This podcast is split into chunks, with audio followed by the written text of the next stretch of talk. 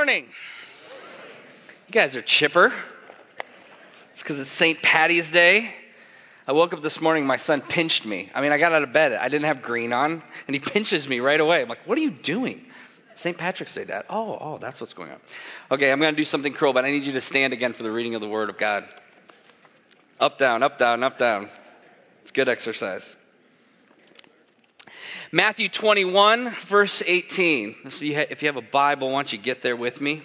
Matthew uh, 21, verse 18. In the morning, as he was returning to the city, he became hungry.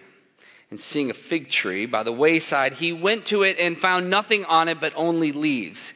He said to it, May no fruit ever come from you again. And the fig tree withered at once. When the disciples saw it, they marveled, saying, How did the fig tree wither at once? Jesus answered them, Truly I say to you, if you have faith and do not doubt, you will not only do what has been done to this fig tree, but even if even if you say to this mountain, be taken up and thrown into the sea, it will happen. And whatever you ask in prayer, you will receive if you have faith.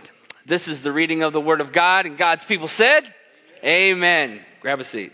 Thank you so much.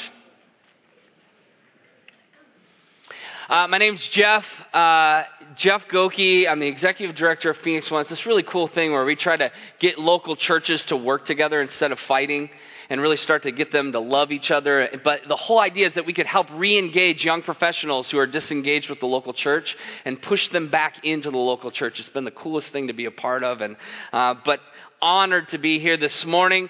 Um, I'd like to say a little something about your pastor. I want to say, first of all, to this church, well done. Like, well done, Hillside. You did good. Right? If it, if it was a beauty contest, he would be the hottest girl on, in the contest. Uh, I've known Aaron uh, for about uh, four years, almost four years, and uh, a man of integrity. I mean, just a great man of integrity who, you know, I, have been able to know him longer than most of you, and I, I've seen the way he's lived out his life and who he is up here and what he talks about. That's who he really is.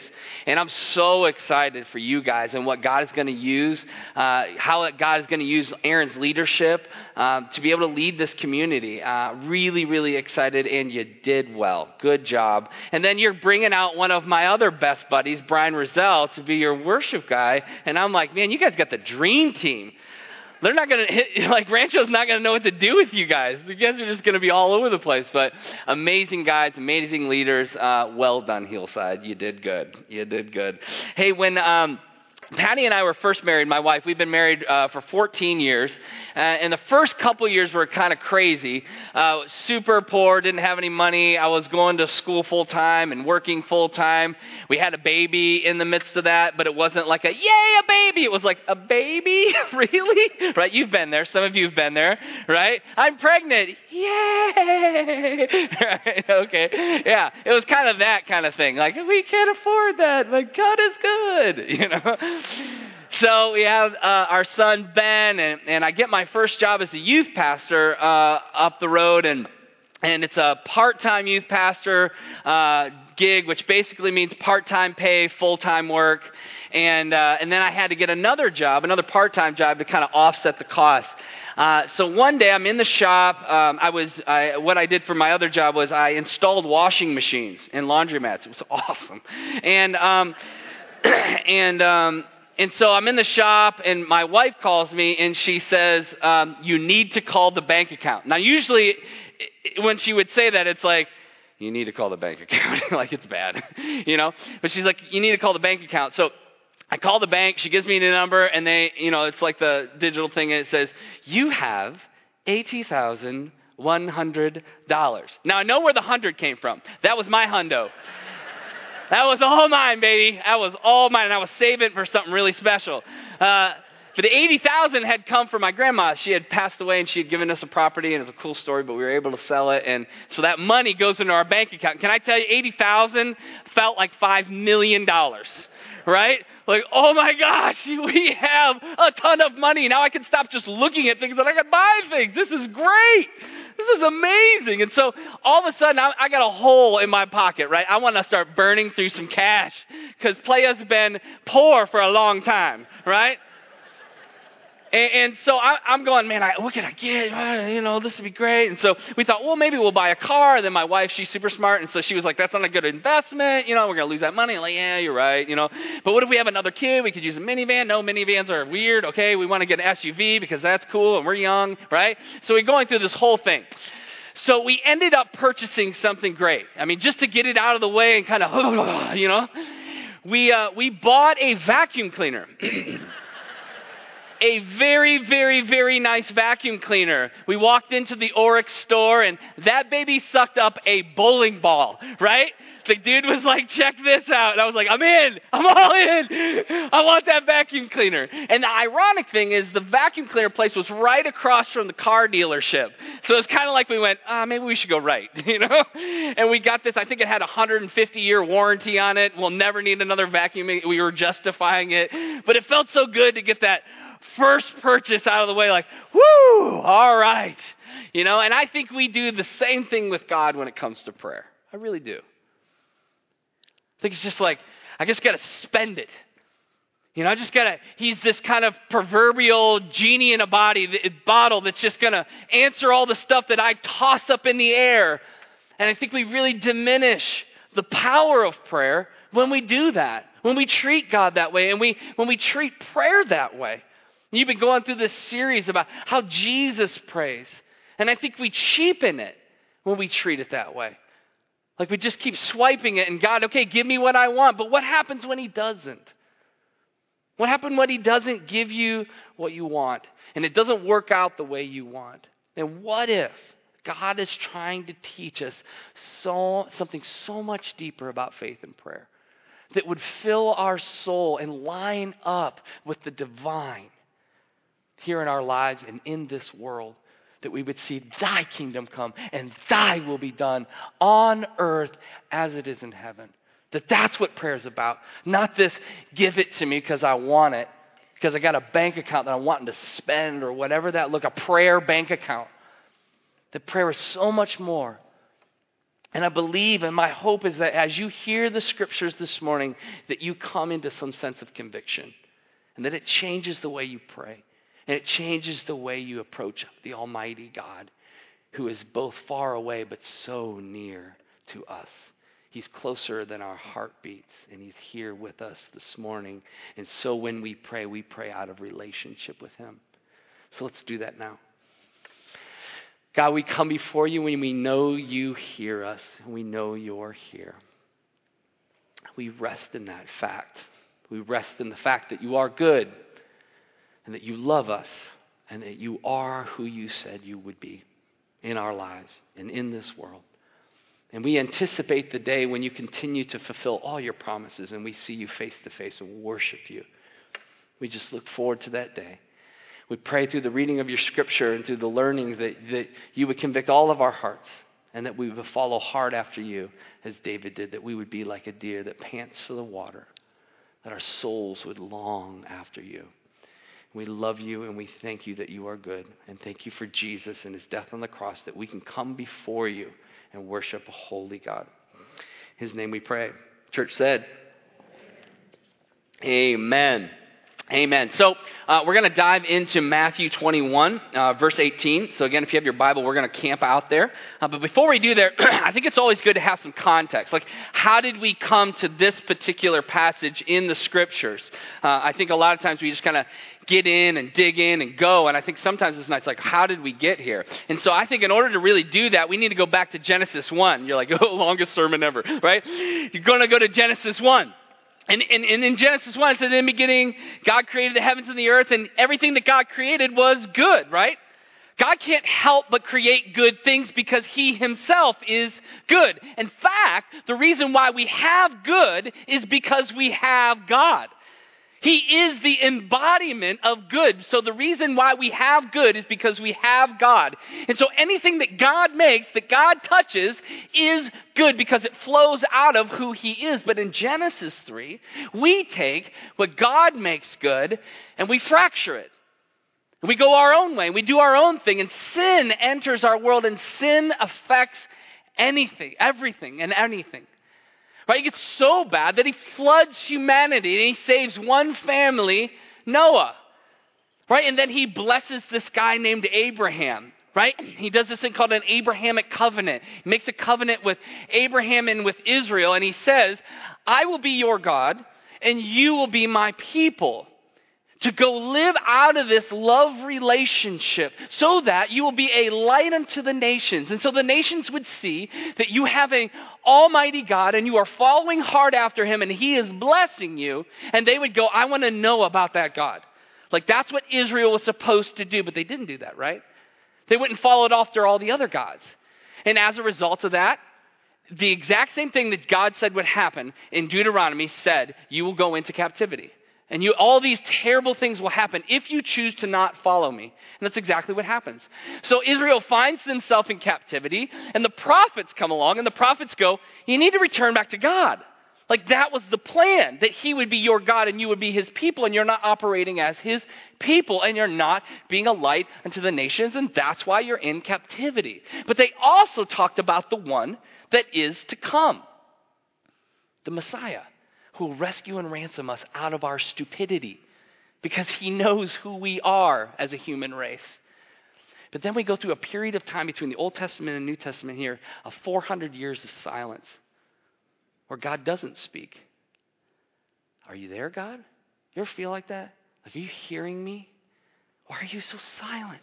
400 years of silence. And that silence is broken by the angels who say, Glory to God in the highest, and on earth peace and goodwill towards men. For born today in the city of David is a Savior. His name is Jesus, Emmanuel, God with us. Jesus gets baptized, comes out, and goes on mission to the cross. And his mission is to love people. His mission is to go against the norm. His mission is to be with the sick and the needy. His pulpit is the world. It's not in some synagogue. He goes out and he is with the people and he touches the lame and he spends time with the adulterous woman and he rescues the woman caught in adultery. That is the ministry that he has. It's a relational ministry. And so here we come to Matthew 21, which is actually Palm Sunday, which we'll celebrate next Sunday. So we come to Palm Sunday and they're saying, Hosanna, Hosanna, save us. We believe you're the Messiah, save us. Right? And then Jesus gets done with that and then he goes into the temple and he, he sees that these merchants are stealing. They're upcharging people so they can't make an offering before God Almighty. So they're upcharging them so these people can't buy pigeons to make offerings to be right before God. And he flips over the tables and he says, I will not allow anyone to prevent a person from being right before God Almighty. That's why he does that. he flips the tables and he says, everyone should be able to worship. And then in verse 18, you ready for this? He kills a fig tree. Hosanna, Hosanna! Ah! Die, tree!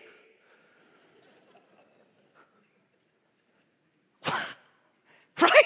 Kind of bizarre, right? Kind of weird. You're reading through scripture and you're like, wait, wait, hold on, hold on, let me go back. Like, that doesn't make any sense. Why is that there? That makes no sense at all. He's killing a fig tree? For what did the fig tree do? Is is Jesus like the tree killer? Is that what he does now? Like, is that like a thing? Like he heals people and he kills trees? So bizarre. We're all sitting here going, what in the world? What does this have to do with anything? But in true Jesus form, he's trying to teach us something significant. So Fig trees, here's the interesting. Jesus approaches this fig tree and he's hungry. and he walks up to this tree and he, he sees leaves. So it's this tree that's flourishing and he walks up to the tree and there is no fruit. Now here's the thing about a fig tree. Fig trees would produce fruit before it would produce leaves. And so Jesus walks up anticipating that the tree has fruit because it has leaves. And he walks up and finds out that there's no fruit, that the tree was a lie, that it was faking it, it was pretending to be something it wasn't. Kind of like us sometimes. Right? Like it's real easy to fake the Christian thing. To show up every Sunday, to be involved in everything under the sun. It's real easy to fake this thing. And in this particular story, Jesus curses the tree and he says, You have no fruit. Faith without works is dead. And this is how we, our prayer life has become a lot like that for many of us. It's just become something we do, right? It's just something, it's a routine. It's just a part of what it means to be a Christian. And I think there's some of the silliest prayers that come out of that. I mean, think about it. I think some of the craziest prayers we pray are our food prayers. Dear Heavenly Father, I pray that you would take this double cheeseburger and make it a salad to my belly. I know it always gives me an umption in my gumption, but I'm asking, oh divine Father, that you would make it like hummus to my bowels.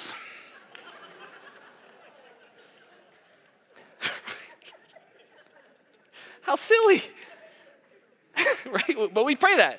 Sanctify this greasy cheeseburger to my body. No, he's not going to sanctify it to your body. You know it's bad for you. You know it's putting on extra pounds, and you're asking God, make this, feed my body. Make it make me feel healthy. No, it's not going to happen. I think the other one. I did this one the other day. Driving down the road like a, like just like a speeding bullet right? And I was on the way to go meet a pastor. So I actually had like a righteous speeding, if there ever was a thing. I think I just became a heretic in that moment. Anyway, uh, and I literally went, God, please, uh, I just asked that you would help me not to get a ticket. My wife and I are trying to be smart with our money, right? Protect my car. And I stopped myself like, this is the stupidest prayer I've ever prayed, right? Dear Lord Jesus, put a hedge of protection around my speeding car as I weave in and out of traffic. Would you just protect me? Okay? And dear Lord Jesus, would you prevent, would you blind the police officers from doing their job? Please help them not to do their job so I can get to my meeting. Right? Silliness. And I think some of the most tragic prayers we pray, or we say we'll pray, is when people come up to us with pain and we say, I'll pray for you, and we never do. How often do we tell people we'll pray for them and we don't? That's convicting, isn't it? Feel the weight of that. Because it's wrong, it's a lie. You guys wrote down these names on a card last week of people that you desire to see come to know Christ and be engaged in this church. That you would dedicate to praying for them. Would you do that, Hillside? Would you not be like that tree who is fake, who pretends that it has all this fruit, but really is dead and withered and is a lie? That you would pray for those people that they would come. That when we meet people, that we would not make would we not make it a, a transitional thing? Like, I don't know how to get out of this. I don't know how to have a good day and just say, well, I'll pray for you and then never do. Let's not be people who do that. And I think the reason why we get into this thing is because we're addicted to the temporary. We want things done now. And so when we talk about prayer, we want God to respond to us now. And God has an eternal plan for prayer because He's an eternal God. He views time on an eternal spectrum, and we view it in, I want this now. And we cheapen prayer when we make it that way. And if God does not answer our prayers, we shake our fists to the heavens and we say, You aren't who you said you would be. You aren't good, and you aren't who you said you would be. And then for some of us, we just become apathetic. Well, there's another prayer that didn't get answered. Instead of believing that God has such a bigger plan for this thing. Right? You have Paul, the Apostle Paul, in 2 Corinthians 12. And, and, and Paul, he, um, he prays to God three times, Please remove this thorn in my side. And God's answer to him is no. I mean, the Apostle Paul's like been through a lot of stuff, like shipwrecked, thrown in prison. You would think that God would throw him a bone. Right? Like, like, look, I've done a bunch of great stuff for you. I got this thorn in my side, right? Could you just get rid of it because I'm suffering for your kingdom? And God says, no. Because if I take that away, you will think you're strong. But in your weakness, I am strong. And the world needs you in a weak place, not in a strong place, for the glory of God and for the eternal view of the kingdom. But because we get so locked into the temporary, we miss this. And you see, Israel was hoping for a Messiah, praying for a Messiah, but you understand that Jesus wasn't the Messiah they wanted. Like they wanted a Messiah that would come in and, and get rid of the Romans and reestablish them as the people of God. And the Messiah comes in, he's born in a barn. And he serves among the poor and lonely. And it says that he doesn't have a place to lay his head. And that's why they killed him. But here's the thing they prayed for a Messiah, and God gave them a Messiah in spite of the fact that it wasn't what they wanted because he is good. And honest, if we're honest with ourselves, prayer is silly without the cross. It's silliness. What are we praying for? But in light of the cross, in light of God's dedication to us as His people, that He died for us, that we would pray, that our prayers would reflect the power of the cross. That they're not these flippant things, that when we pray, we realize that that cost Jesus His life. That we would have access, as Hebrews 4 says, before Almighty God. And that we would pray in light of that. That we would pray different than that. And what Jesus is doing is Jesus is showing his disciples through this miracle of judgment to show them what real faith looks like, to show them what real prayer is like. And I ask you this let us not be fake. Fake things get burned and thrown away in Scripture. And Jesus is setting the disciples up to say, I'm about to tell you and explain to you something so much more powerful, but let us not be fake. And in this moment for this church right now, I, I, I just think there are times when the Word of God is heavy upon our hearts that we need to pause and repent before we move forward in the Scriptures. So that's what we're going to do for the next minute. Some of you are going like, "Yeah, I feel that," and, and I'm going to give you a time just to pray. Pray to God before we get into this next section section of Scripture. Let's pray.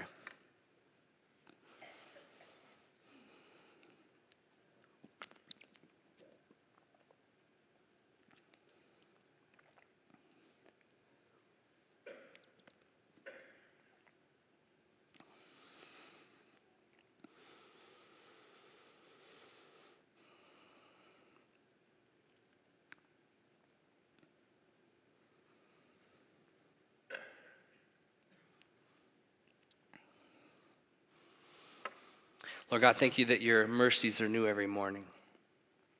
Thank you that you sympathize with our humanity, but I ask that you would give us the strength to be different, that we would not be a lie, that we would not be a fake, that we would be your people, that we would be a light unto the nations by the way we live our lives, by the way we pray, believing that prayer is powerful. We thank you that you are good. We believe that you are who you say you are. Thank you for these dear people who desire to live hard after you. Amen. So, verse 20, when the disciples saw it, they marveled, saying, How did the fig tree wither at once? I think it's a bizarre question. It's not like, Why did you do that? right? It was, How did you do that? That was pretty cool trick. That would be a cool party trick. Like, bam, tree dead. like that, right? Like, that's a bizarre question. They're saying, How did you do that? Jesus transitions and he says this. And Jesus answered them, saying, Truly I say to you, if you have faith and do not doubt, a common theme that he is saying to the disciples over and over and over and over again. As he heads to the cross, he reiterates this idea that with faith, if you have faith and do not doubt, you will not only uh, do what has been done to this fig tree. But even if you say to the mountain, be taken up and thrown into the sea, it will happen. And whenever you ask in prayer, you will receive if you have faith. And here's the reality what Jesus is saying is we don't have a prayer problem. What we have is a God problem. We don't have a prayer problem. Many of us just say, God, teach me how to pray. I need to pray more. We don't have a prayer problem. We have a God problem. Because then I tell you, I sit next to my son as he's struggling. Like I look to God and go, Are you who you say you are? Are you good? Like watching Aaron and Holly and the McCrays battle for three and a half years and highs and lows and are you good? Are you who you said you would be? Aaron and I were with this family this week. Their oldest son was killed in a car accident. The youngest son is in a hospital. The father rear ended a semi. Families in shambles, broken. We don't have a prayer problem, we have a God problem. Do we believe that He is who He says He is? That He'll do what He says He'll do? Do we really believe that He loves us? And if we come to the conclusion that God is who He is and that He loves us, then that changes everything. It propels us towards faith. In fact, Hebrews would say this. Hebrews 11:1 would say, "Now faith is the assurance of things hoped for, the conviction of things not seen." The word assurance there is like a rock. That he is our strong tower, that we stand firm upon who he is and the idea in the word here, it says, now the faith is the assurance of things hoped for, the conviction, the word conviction here, I'll talk about in a sec, the conviction of things not seen. The idea of conviction is like a gun that shoots a bullet. You don't see the bullet, you just see the smoke come out.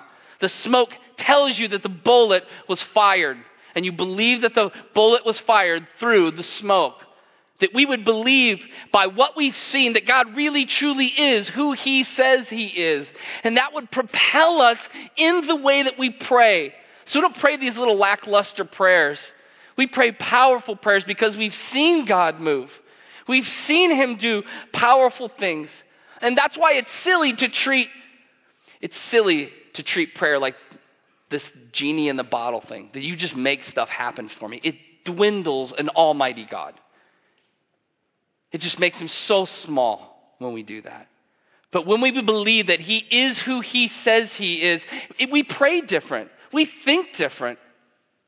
We start interceding for people because they're the most important. And we, we ask for God, hey, help me. But it's always in alliance with who you are, God Almighty. And so we come to this moment, and if we can really truly believe that faith really is true, and that we can walk in that, and God is who He says He is, and that He loves me, this changes everything. He literally says, Listen, you, you're going to do crazier things than, than just this fig tree. You're going to move mountains. Can you imagine having your friends over, like you've been sharing the gospel with them? You know, just come over and we're going to have a barbecue in the backyard, you know, sitting there. Hey, Bob and Holly, uh, it's been great getting to know you guys. I'd like to show you a little bit about who my God is. Mountain, slam dunk into the ocean. Right? It would make evangelism so much easier, wouldn't it? Your friends are like, oh, how do you like them apples? How do you like that? That's how my God rolls, right? Wouldn't that be great? And I, as a kid, like that's how I imagined it. Like me in the backyard, just ah, in the ocean. Everyone's like ah, cheering. But the reality is, God really does work that way. He really does work that way. I mean, we had this guy, his name's Ravi. I, am a chairman of the board for this amazing ministry called Harvest India. We have 1,600 pastors all over uh, southern India. We have 1,300 orphans. We take care of leopards. It's an amazing ministry. And the guy who runs all our children's home, all the orphanages, over all the 1,300 kids got hit by a car. And they, they, they say he's going to die. This is like three months ago. So we're praying. I mean, he's got the orphans praying, he's got the whole ministry praying. Millions of people are, are praying for this guy. And one month ago, he gets out of that bed by the power of God with no hope. No hope he's going to die.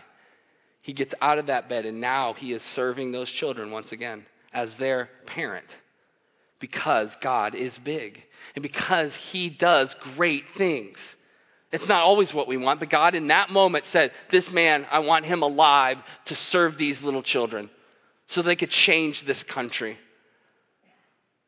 I don't know if you know this, and many, you guys didn't walk necessarily with Aaron and Holly for the last three years. That little girl's a miracle.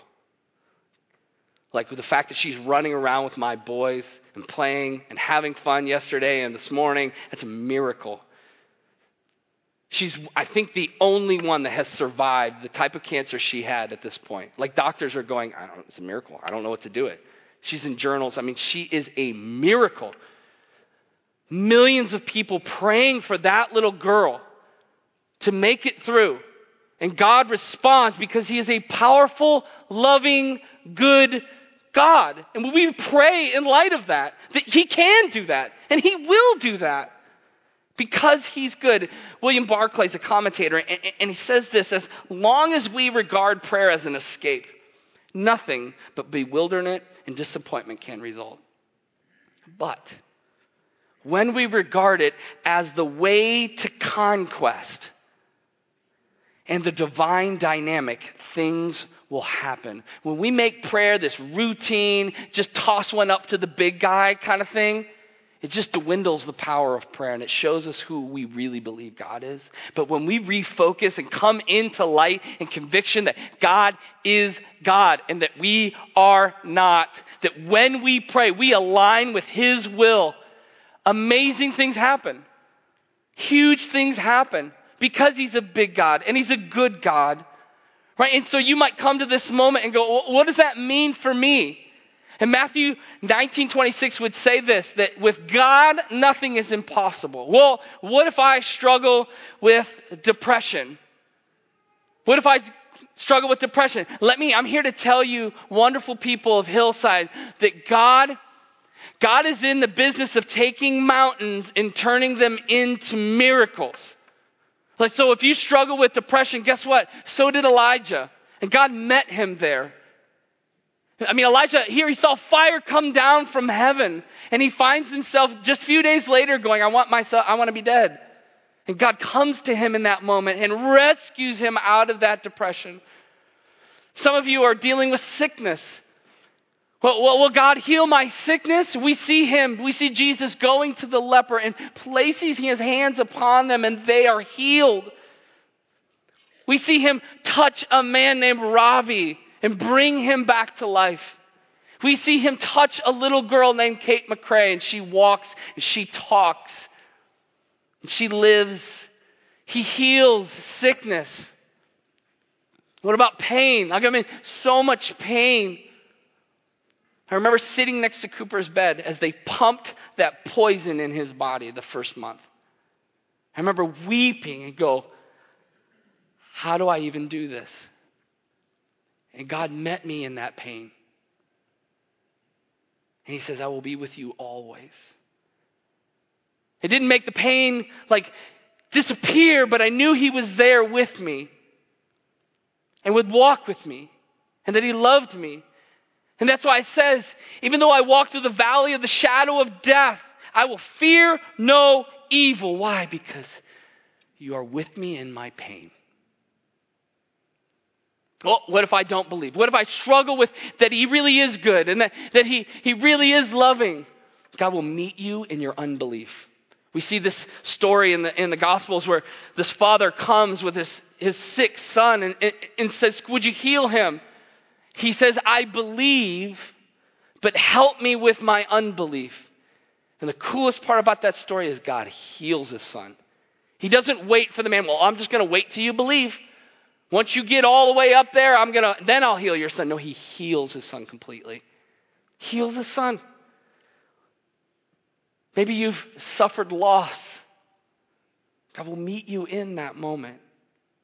He meets you there. You say, well, what about walls? What about all these walls that I have in my life? Look at Jericho. He tore those babies down from a bunch of guys parading around the wall. And the walls came down. Because he's a big God who does big things. Because he loves us and he's good.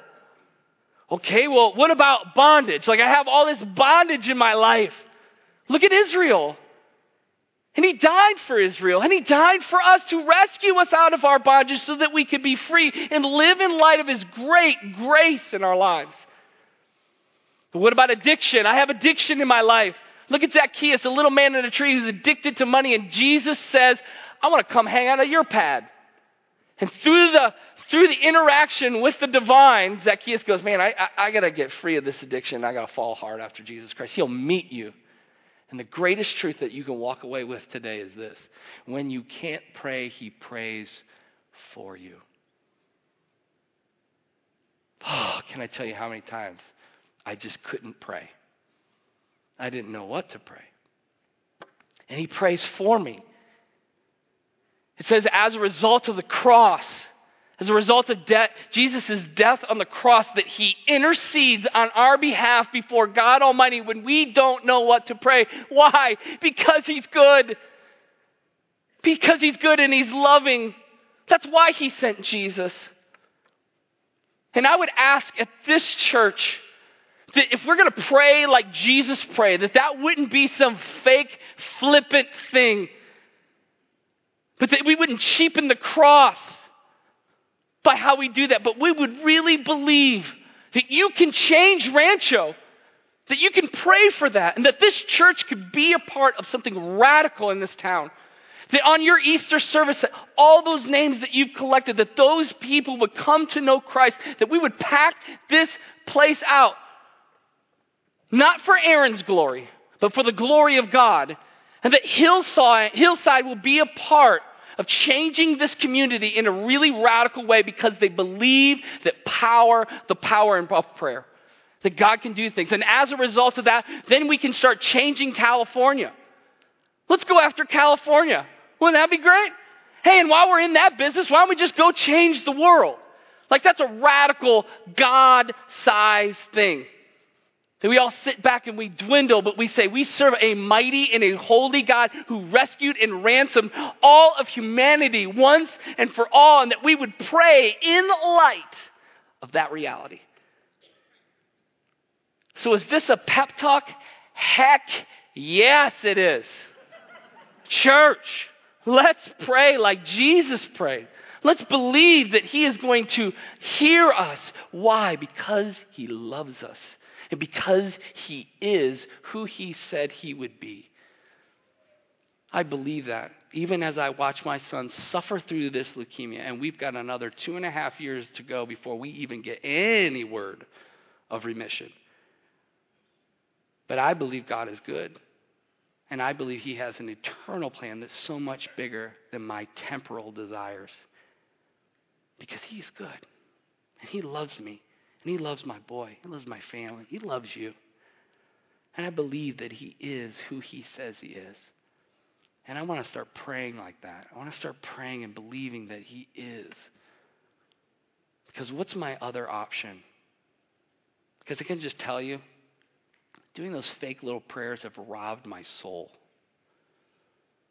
That's just robbed my soul.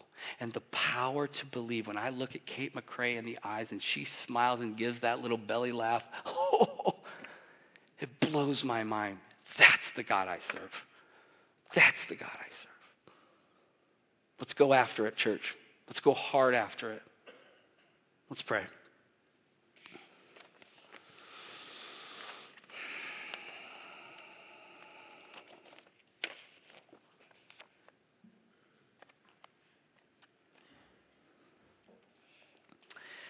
God, we know through your word